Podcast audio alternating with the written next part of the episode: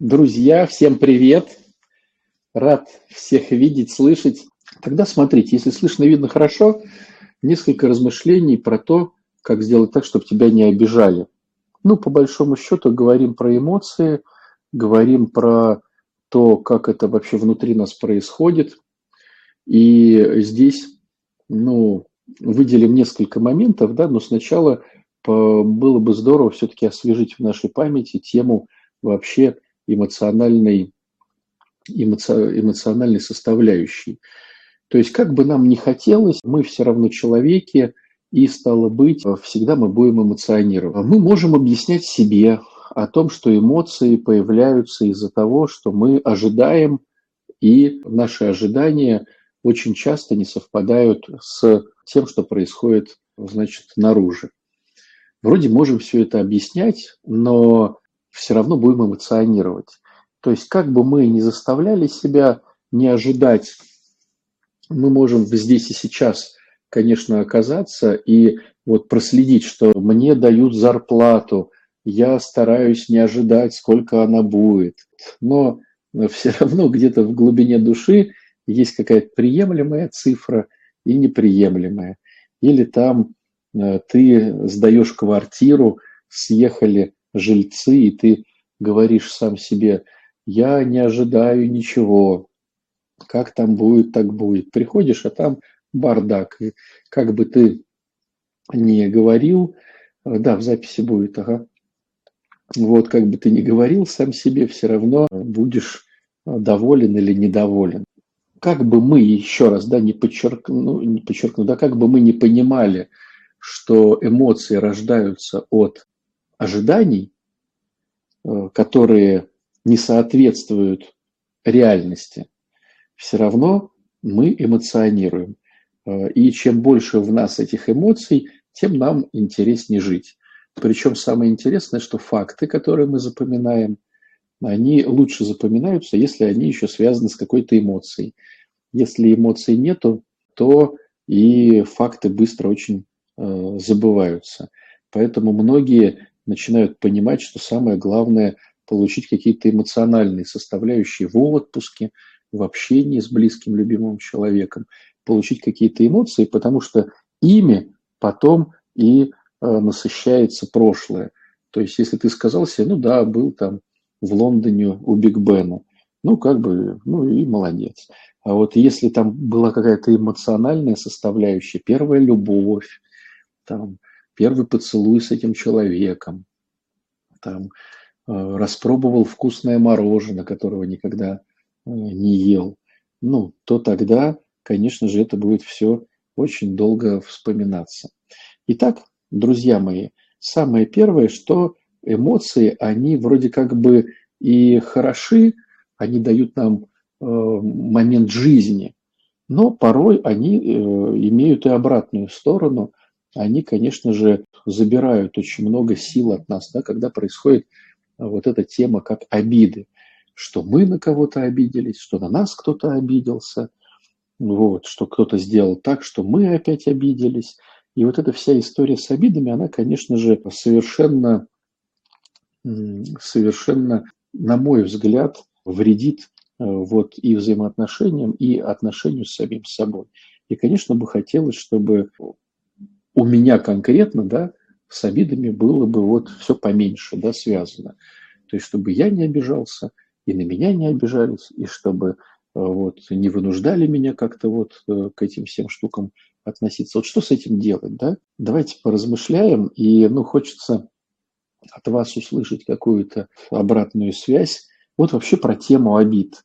То есть, ну, обиды – это дурацкая история.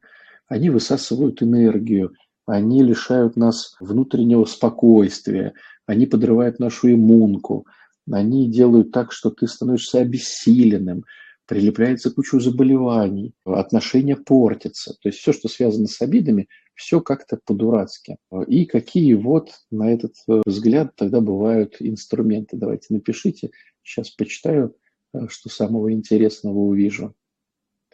А можно ожидать от человека нехороших вещей, чтобы потом не было больно, когда человек сделает нехорошо. Да, мне кажется, все равно будет больно. То есть даже если мы знаем, что человек сделает плохо, и он это сделает, и это вроде как бы было ожидаемо, но все равно будет больно. Неоправданное ожидание, ничего не ждать ни от кого. Ну, это красивая история, вот, да, Людмила говорит, никого, ни от чего никого не ждать. Да, в этом можно тренироваться, это можно как-то прокачивать, но все равно не получится полностью. Что-то от Бога ожидаем, что-то от себя ожидаем. Мы можем ничего не ожидать от чужих людей. А вот супруг или супруга, близкие люди, э, папа с мамой, все равно вроде бы человек и понимает, что ожидать-то нечего, а все равно вроде бы как бы и ожидается. Простить человека мне помогает молитва за него, даже механическая. А если другой человек держит на тебя злобу и обиду и не хочет прощать? Да, такое тоже бывает. Просить воли Божьей и просить ее принять. Внешне очень тяжело не показывать обиду, разговаривать, говорить друг другу о своих чувствах. А как прощать обиды и не обижаться? Вот. Мы, Оль, про это сейчас и разговариваем. Сразу стараться отпускать и молиться. Но это красивая история, но она не срабатывает. Помнить, что обида – это неоправданное ожидание и искать свои выгоды обиды. Но да, Э, можно сейчас будет да, про это поговорить. Нас не могут обидеть, мы можем обидеться. Ну, отчасти да, отчасти э, тоже поговорим. Грамотная коммуникация, прощать помогает время. Время не всегда помогает прощать. Забывать, да. Если механи... психологические инструменты, как выходить из обиды. Обида – это яд. Вот, знаете, вот э, что откликается, да, вот Оксана написала, есть ли инструменты психологические, как выходить из обиды, что режет слух. Не в смысле, да, что написала Оксана, а вот эта идея разделения психологического и духовного. То есть в наше время очень часто идет вот это некое разделение. Вот это вот психология, а вот это вот духовность. И вот, а если психологические моменты работы, значит, э, с обидами? А, а если духовные тогда моменты работы с обидами, а чем они отличаются? Вот вы знаете, мне кажется, что по жизни не бывает разделения на психологическое и духовное, потому что оно все едино в определенном контексте. То есть, если ты христианин, у тебя будет едино и психология, и духовность. Если ты буддист, у тебя будет единая психология и духовность. Если ты атеист, скажем так, у тебя все равно будет психология и духовность атеистическая такая, она будет у тебя едина. И поэтому говорить, что вот это вот психологическая история, а это духовная история, на мой взгляд, не совсем корректно. Вот возьмите, допустим, Евангелие.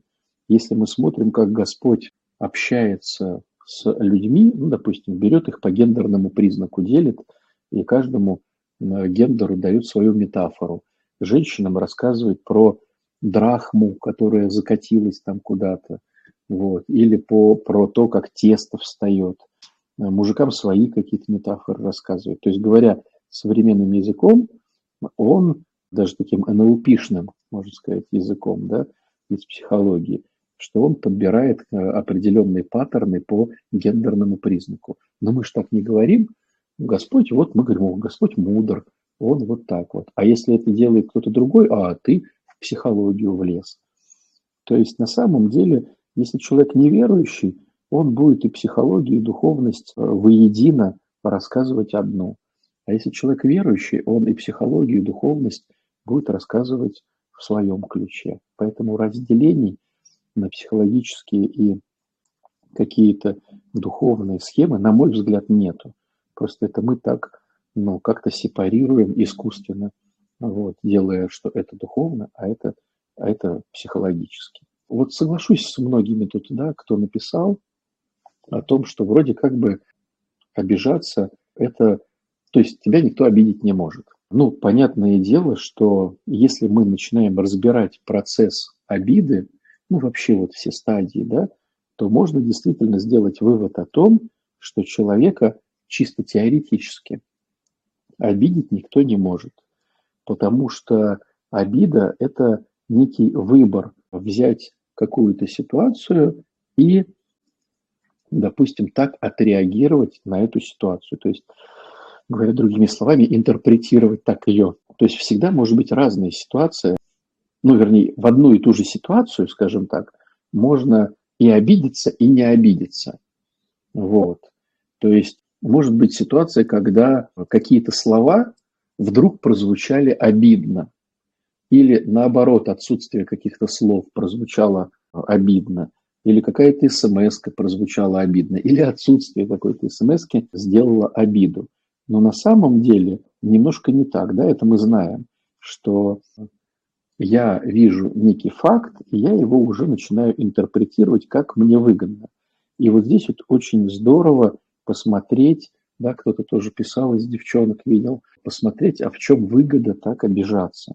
В чем выгода так обижаться? Ну, чтобы тебя заметили, чтобы создать свою некую важность, чтобы отхапать какие-то ценности у другого человека, ресурсоемкости, чтобы, что еще может быть, чтобы обратили на тебя внимание, вот, чтобы отлоббировать свои интересы, заставить другого человека манипулятивно след, следовать твоим путям, а не его путям. То есть, в принципе, с этим можно поговорить, да, с этим можно разобраться. Но с другой стороны, я согласен и с другим убеждением о том, что все равно человека можно обидеть. В каком плане? В плане, если мы говорим про совершенного человека, который вечно все раскладывает, э, который вечно все продумывает, то, наверное, совершенного человека не обидеть.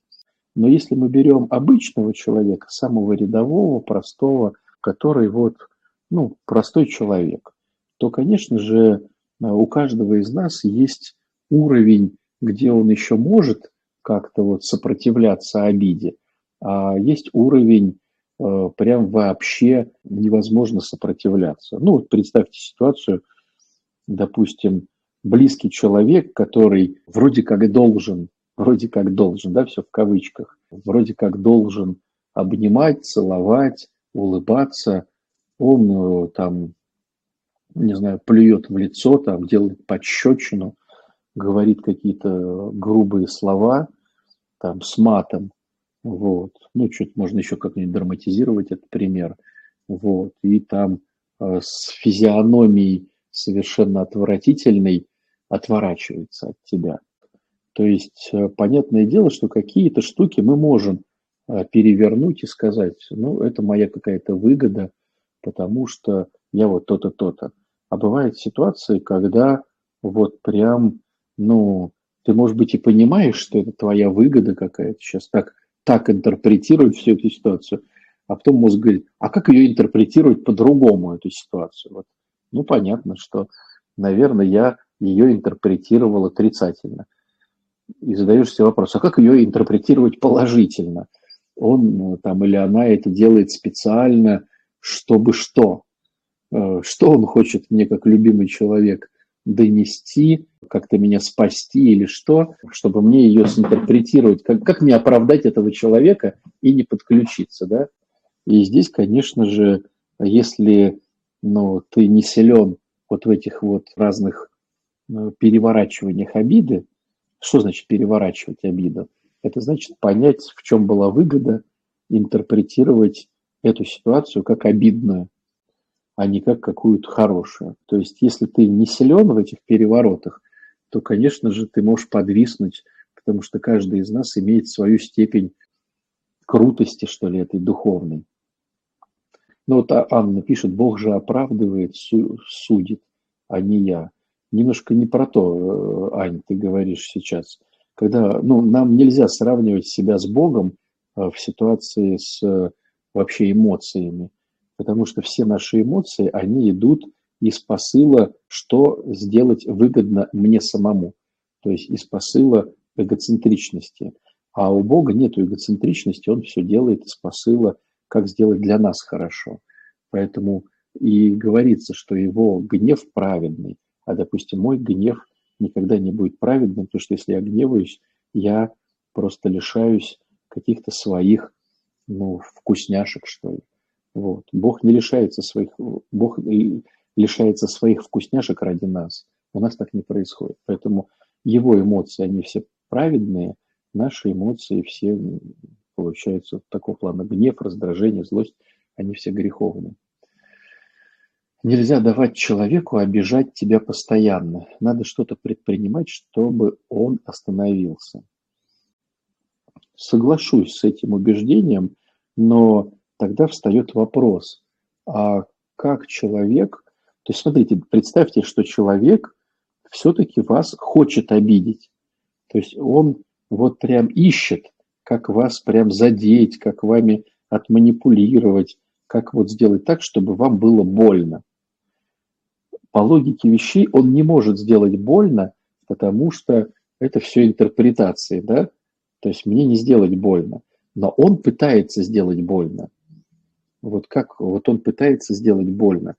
И где-то он может пробить, потому что мы все, ну, имеем какую-то силу сопротивления, а потом она исчезает, и мы все-таки подключаемся.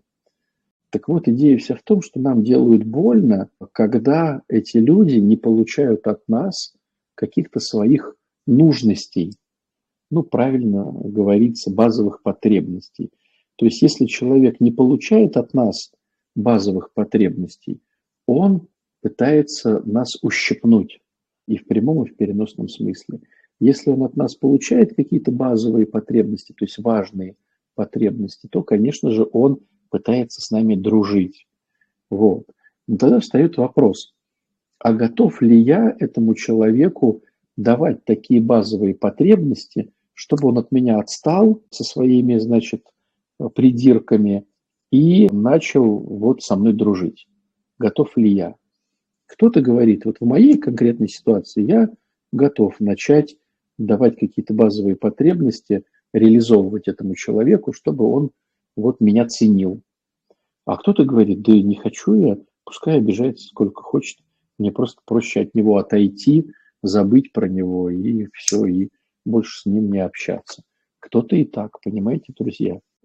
Он же запросит больше и больше. Это понятно, что запросит больше и больше, но если ты все равно перекрываешь его базовую потребность, даже если он будет просить больше, он все равно будет тебя ценить. Ну, допустим, его базовая потребность – деньги, и ты даешь ему эти деньги.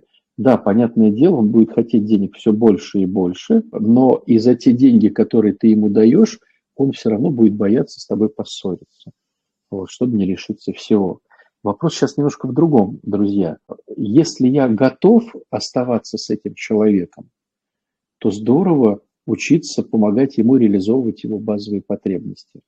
Если я не хочу помогать ему реализовывать его базовые потребности, то, может быть, проще отойти от этого человека и не морочить голову ни себе, ни ему.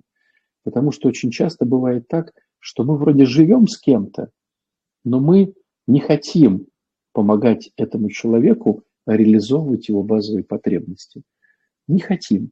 Тогда стоит вопрос, зачем ты с ним живешь?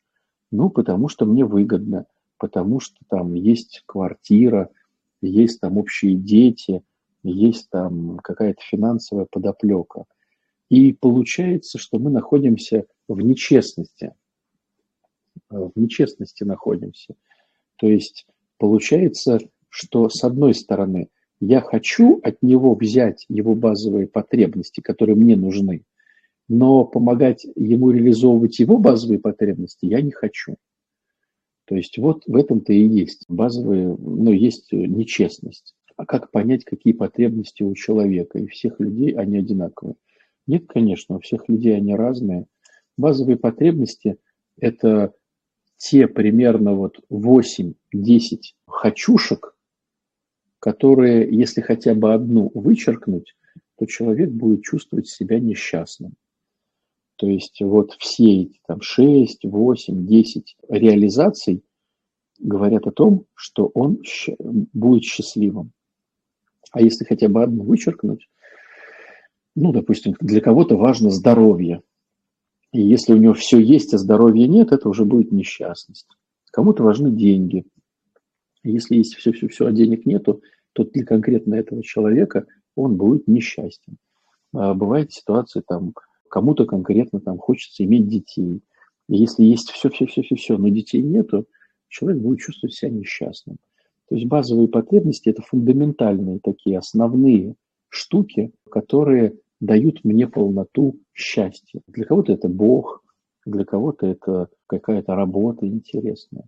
Ну, для каждого свое, да.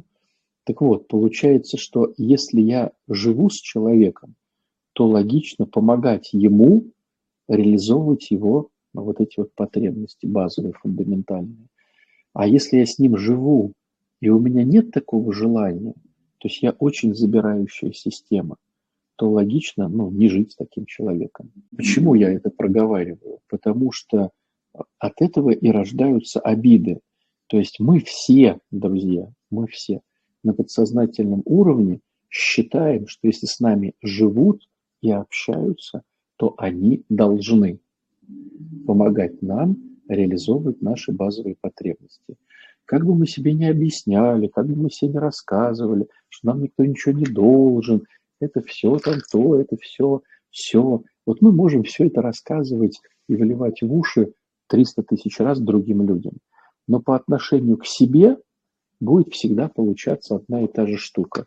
Мы будем считать внутри глубинно, тоже так установочно, что если человек с нами дружит, близко общается, тем более живет с нами, то он должен помогать нам реализовывать наши базовые потребности. Он должен знать эти базовые потребности, он должен запоминать эти базовые потребности, которые я проговариваю, и должен помогать мне их реализовывать. Если я их не реализовывать, ну, если не помогаю, то он будет обижаться. И здесь вот по-другому никак. Ну, представьте ситуацию, давайте я вот на себя вот перекину. Вот я священник, да? Вот э, представьте ситуацию, что вы приходите к храму, служба закончилась или еще не началась, но я в подряснике с крестом стою где-то там около храма. Вы проходите мимо и видите, что я курю и матерюсь. Вот я курю и матерюсь в этот момент. Понятное дело, что человек любой может сказать, слушайте, ну батюшка, ну он человек, почему бы ему не покурить? Вот, это же нигде не запрещено. Почему бы ему не сматериться? Русский человек, Э, словцо какое-то там сказанул. Вроде как бы оправдать-то можно, но вы все равно приткнетесь. Вы все равно приткнетесь, если я буду стоять курить и материться. Хотя я тоже человек. То есть вроде бы мы не ожидаем, но мы все равно ожидаем. И чем ближе к нам человек, или чем он статус, статуснее для нас, тем больше мы от него ожидаем. Поэтому я и говорю про то, что если ты находишься в соединении с другим человеком, то изволь э, быть отдающей системой. Если ты не хочешь быть отдающей системой, просто не пудри мозг ну, этими ожиданиями этому человеку и просто с ним не общайся. Вот и все. Так будет честнее. А можно натренироваться, не ожидать. Ну, теоретически, вот если мы говорим про теорию, то, наверное, да, но в практике, конечно же, так не получается. Есть уровни, которые пройти легко э, в ожиданиях, а есть уровни, которые очень сложно пройти, особенно с близкими людьми, особенно с родителями. То есть почему так тяжело работать с обидами на родителей? Ну, потому что вот мы, они самые близкие, и мы от них очень много ожидаем. Лена спрашивает, получается, что я жду от близкого реализации своих хочушек, а он этого никак не а от этого никак не избавиться. Это моя встроенная функция. Ну, да, наверное, скажу да. То есть мы можем головой понимать, что это все ерунда, никто нам ничего не должен, что там это ожидать. Там. Это вроде как работает, но мы все равно становимся такими несчастными. То есть, когда жена не заботится о муже, он может 300 раз говорить эту мантру о том, что я ничего не ожидаю, я вот просто, но все равно ему будет грустно и где-то даже обидно. Вот, жена, которая все понимает, э, ходит там, занимается психологией, никто никому ничего не должен, все будет задаваться вопросом, нафига тогда я с ним живу, если вот ну, ему до меня вообще наплевать. А можно не ожидать от близкого человека? Ну да, вот мы сейчас про это и говорим. Теоретически можно, практически очень сложно. А могут быть искренние отношения, когда ничего не ждешь взамен, или это утопия? Да все мы ждем, друзья, взамен. Все мы взамен ждем, чтобы нам посострадали, посочувствовали. Если я сострадаю, сочувствую, а человек при теперь моем горе не сострадает, не сочувствует, ну это будет как-то странно. Ну, может быть, дайте так скажу, наверное, у святых людей, наверное, у святых людей, наверное, так получается. Но так как мы все с вами не святые люди, мы все равно притыкаемся. Просто есть тема, где мы можем сопротивляться и не притыкаться, а есть тема, где все-таки сложно притыкаться, все-таки сложно, и мы притыкаемся. И вот в чем идея? Чем ближе к нам человек внутренне, тем э, больше мы притыкаемся. И здесь вот такой момент, а, что с этим-то делать, да? Вот я притыкаюсь, что, что, вот, что с этим делать? Ну, в первую очередь, конечно же, э, я бы разобрал такую штуку. Если этот человек так делает и знает, что мне это неприятно, но все равно так делает, то это говорит просто о том, что я не создал той ценности своей в его жизни, что он так делает. То есть я не создал этой ценности. Если бы я ценность эту создал, то человек бы так не делал. Тогда встает вопрос, что с этим делать? Либо тогда нужно, чтобы что-то делать, создавать ценность, либо тогда вот, ну, не морочить мозг ни ему, ни, ни себе. То есть либо я создаю ценность, и тот человек начинает э, по-другому себя вести. Вот. Либо я ценность ну, не хочу создавать и не создаю. Тогда ну, просто живем и живем. Просто э, в чем весь вот фокус этой темы с обидами? Когда нам обидно, мы пытаемся предъявить тому человеку, который нанес нам обиду. А здесь надо перевернуть это все. Он так сделал, потому что не видел твоей ценности в своей жизни. Поэтому так и сделал. Задумываясь, не задумываясь, осознавая, не осознавая, он так и сделал, потому что твоей ценности не было в его жизни. Единственное исключение да, из этого правила всегда проговаривается, да, это тема детей и тема насилия. То есть вот если не брать тему детей, ну то есть ты вспоминаешь себя ребенком, а родители вот так вот себя вели, то это не работает, эта формула, да, скажем так. Или насилие, да, тебя там взяли и попытались изнасиловать. То есть причем тут какие-то, скажем так, ценности, которые ты там создавал или не создавал. То есть вот если не брать в пример эти две подгруппы, то, на мой взгляд, это формула работы. То есть формула о том, что человек ведет себя так, потому человек меня обижает, я могу не обидеться, если есть мои силы, или не, не выдержу и обижусь. Но человек меня обижает, потому что я не создал в его жизни своей ценности. И если не хочешь, чтобы это продолжалось дальше, просто либо создай эту ценность, либо не морочь никому голову и отойди от этого человека. Вот и все. И то, и другое, в принципе, рабочее. Но нам хочется быть самыми хитрыми. Мы хотим и ценность не создавать, и чтобы нас не обижали. То есть мы хотим жить со святым человеком. Но тогда возникает немножко другая схема. А, да, я хочу жить со святым человеком, не создавать ценности, а чтобы он меня любил. Но тогда встает вопрос, а захочет ли святой человек жить со мной? Буду ли я ему так интересен? этому святому человеку, что он выберет э, жить со мной. Не факт, потому что святость тянется к святости, святость к темности не расположена. Поэтому, друзья мои, получается такая интересная штука. Если хочешь, чтобы тебя не обижали, и понимаешь, что ты можешь не выдержать и все-таки обидеться, создай ценность в отношениях с этим человеком свою ценность для него. Создай. Это сложно. Потому что надо знать, а какие у него ценности, чтобы их создать, а что он вообще хочет, а что этот человек не хочет, а как ему нравится, а как ему не нравится. Ну, это сложно. Но если ты не создаешь ценности, тогда не обижайся, что тебя обижают. Вот скажем так. Такие размышления, которыми хотел с вами поделиться, чтобы вы немножко со мной поспорили этим вечером, дали какие-то свои направления в этом в таком внутреннем споре со мной. Может быть, даже где-то выиграете меня, может быть, проиграете в этом споре. Если захотите получше разобраться в этом вопросе, то у нас будет в Питере э, интересный модуль э, как раз-таки про отношения. Э, в конце недели он будет 29-30. Мы вообще два дня будем размышлять, делать упражнения про эти все эмо эмоции, эмоциональные штуки, чтобы вот научиться этому и не подключаться, и чтобы на эмоциях все было хорошо, а не вот так вот отвратительно.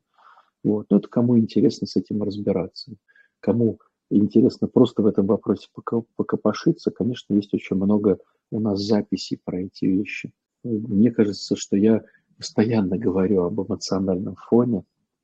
Наверное, каждая третья моя лекция или какое-то выступление затрагивает и обиды, и радости, и сочувствие, и бессердечие. То есть ну, всегда идет проговор про какие-то вот эмоциональные составляющие. Поэтому, если будет интересно разобраться, смотри мои видюшки. Если будет возможность и желание даже посильнее в этом всем покрутиться, то милости просим, приходи 29-30 ленту новостей покрути, там будет обязательно дана эта информация. Что бы я сделал как домашнее задание, чтобы ты вот, вынес что-то полезное из сегодняшнего разговора. Вспомни обиды от важных, значимых для тебя людей. Допустим, и опять же, это мы не говорим про детство и насилие, но если тебе сейчас вот уже ты взрослый, и, допустим, у тебя есть там папа, и папа сейчас тебя обижает, хочет обидеть, да, и ты подключаешься, и ты все-таки обижаешься, хоть ты все понимаешь, что обидеться невозможно, но ты подключаешься и обижаешься. Или у тебя есть муж или жена, или у тебя э, есть взрослые дети или друзья. И они вот все делают для того, чтобы ты обиделся. Посмотри, каких э, базовых ценностей ты для них не создал в общении с тобой. Ну, в общении с ним, в смысле, да? Вот что ты не создал. То есть, может быть, ему было важно то-то, а ты так не суетился.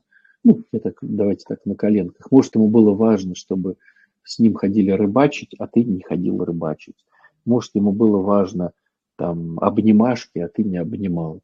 Может, ему было важно, там, чтобы его там как-то там подарки какие-то дарили или на день рождения поздравляли, а ты не поздравлял. Вот возьми несколько основных обидчиков, ну, на которые все-таки получилось обидеться, да, даже если они хорошие люди, замечательные, добрые. И прям просмотри, может даже прописать, что ты не создал в отношении с ними, что они не ценили тебя и пытались тебя обидеть. И даже, может быть, у них получилось. Вот такая интересная штука. С мужем зависимым также можно перевернуть. Так а что мы, что значит зависимый муж, независимый? Мы все одинаковые, мы все зависимые. Просто кто-то от алкашки, кто-то от еды, кто-то от сериалов, кто-то от тщеславия, кто-то от брендов. Мы все зависимые. А если они слишком много от меня хотят? Вы знаете, друзья, хороший вопрос, но есть тоже хороший ответ. Считается примерно, что порядка 8, 10, 12 у нас у всех базовых потребностей.